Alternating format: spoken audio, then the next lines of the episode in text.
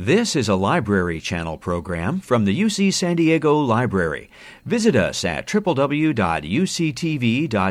slash library dash channel for interviews, author talks, and other programs that will inspire you to read, write, think, and dream. I'm building a, um, a theater, um, and it goes like that, and you, you have, of course, you have a front, a real theater front to put there, and all those scenes and little figures.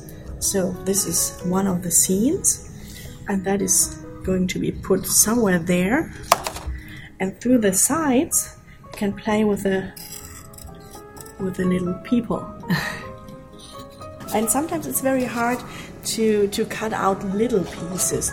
This was not so not so hard, and you can cut it out with a knife or with scissors. But sometimes, like these little figures, it's it's very um, very hard to do, and those are very fragile.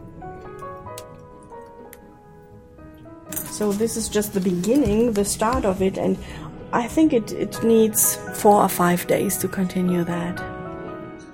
When we host this paper theater festival here at UC San Diego Library, we feature a lot of paper theaters and a lot of items that approach the idea uh, of paper theater. Paper theater is just a small version of that tremendous theater world that you can bring into your home. Paper theaters weren't meant to be used in a professional setting. They're meant to be used in a home, a person's home, a, a family would use it. What theaters would do in the early 1800s, in the Victoria era in England, is they would print their characters on postcards. So you would have the character in costume and posed, ready to be uh, on the stage. And children would actually cut out the characters and play with them. Um, and when the theaters noticed this, they started printing the theater sets on posters as well. And they were, you know, easy to make and easy to ship and easy to store. And so people could actually play with the characters against the uh, sets that they were going to be up against in real life. And the theaters would also publish little booklets for additional plays for their theater. And it was just a brilliant marketing tool to promote their entire season and also a, a great educational opportunity for the family. They would learn everything they needed to know to put on a full theatrical production. And also encouraged literacy because the play itself was printed with that little poster kit. It is a Shakespearean stage. You can, with this theater, put on a very short production of A Midsummer Night's Dream. It's mostly the play within a play part of that play. But this can be very successfully done, and it has the upper and lower stage. And it's a great way to introduce Shakespeare to a young person. There are some great figures in literature who were involved with paper theater, perhaps the most famous, Robert Louis Stevenson. He actually wrote paper theater plays that were meant to be paper theater plays. We're interested in these today for a variety of reasons. One is uh, printing history, and this fits in really well with that. And you can kind of see the transformation of when printing became less expensive um, and more available to people, that they were able to print these sets very cheaply to make available to people. That's why I like paper. It's very inexpensive to use. You can find it anywhere. You can use recycled material. It doesn't have to be. Um, brand new materials. And that's what's great for kids. I can look through the recycle, you know, box at work and see if we have things that we can transform into other things. At one point, I thought I wanted to be a teacher, um, so I actually did a lot of volunteer work, and it happened that I worked a lot with seven year olds, and they are very interested in just making their own world, putting their own spin on things. They don't necessarily have to have something that's um, prepackaged for them, they just need a little bit of guidance, and they will write their own stories. I became interested in paper theater through Scott. I went here, I guess, two years ago to uh, the Paper Theater Festival, and it was so fantastic how um, how you, you did everything. And um, I saw the play of Cinderella, and that was so much fun. So um, being in the audience and having so much fun, I thought, oh my God, I have to get into that, and uh, I got very interested. When you perform a paper theater play, uh, you have to think of a lot. which person comes from which side, and you have to prepare for the music and the sound effects. So apparently, there's a little bit of time travel in this show. If you want the audience to participate, um, you have to pass out a lot of things, and um, yes. And maybe there should be some applause for the spectacular sets. It's a very tactile experience as you're building one of these sets and playing with it. And you learn a little bit more about the space itself when you when you actually have to do it in miniature.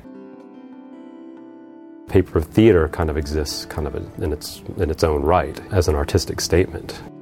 They don't have aspirations necessarily to be like realized designs as we imagine design. They're a way of expressing visions and ideas, and so they can be very, you know, bold and very interesting. I think more than anything, it's really just the testament to the, the theatricality and the magic behind those spaces. The controlled framed vision looking through the proscenium and just being pulled into another world. Whether the scale is a quarter inch scale or smaller with the smaller dioramas, you get your eye down into that space and you're just drawn into it. It controls the light in a way that, that's pretty magical. So these small items certainly evoke the charm of paper theater, but they are postcard size items. They do fold flat for shipment and storage. They're, they're, they are dioramas, but dioramas that uh, reveal the, the charm of paper theater. All the characters in here are famous paper theater characters from known paper theater plays. These are great souvenirs when you visit a paper theater museum or exhibition. And this one is a Pollock's one, of course. We'll start again from the middle of the balcony scene. There are a lot of people who got their start in the arts through paper theater. For instance, uh, Franco Zeffirelli. He was introduced to the world of set design through paper theater and later became an opera set designer and then a movie director. And it all stems back to his interest in paper theater. And that's probably how I was introduced to paper theater too, because that movie came out just before 2000, and uh, that's when I started doing collecting paper theater.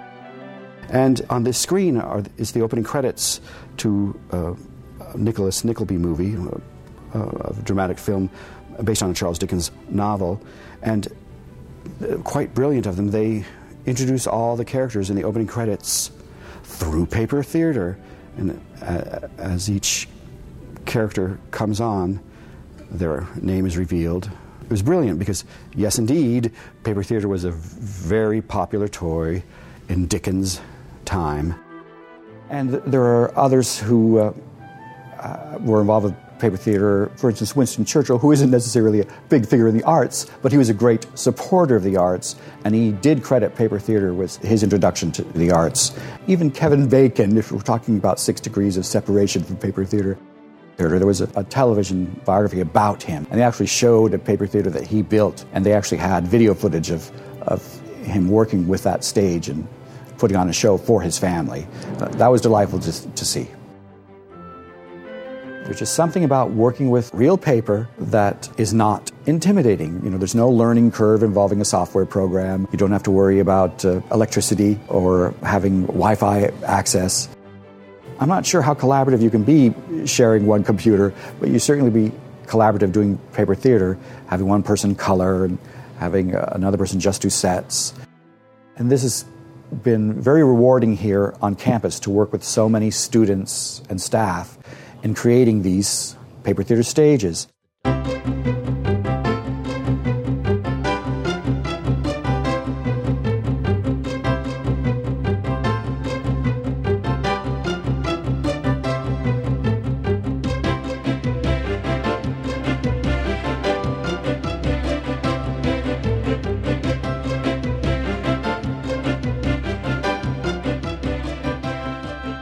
Paper Theater Festival is a fantastic ambassador for the library. It does get people into the library, but it also lets them see something that they don't see a lot in maybe their everyday lives. It's a connection to the library in its sense of world of paper, if you will.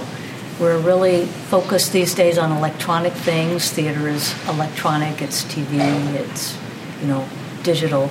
This is actually a retreat to an earlier time, and I think that's kind of a good and important thing. So there is a, a great appeal involved with paper theater, and I got involved with it again because I knew they would exhibit well, and I knew I'd be able to relay a lot of theater history through it. And it still is a valid uh, educational novelty to this day. You know, the more technotic we become, the more people appreciate the truly tactile. It's remained popular, especially popular in countries with bad light, I've noticed. Uh, Finland, Norway, uh, Brussels, uh, all these countries and cities that just have terrible, terrible light. It was so easily to have a, one little corner of your home with a paper theater stage, and it was just a tremendous bright spot in any kind of dark home.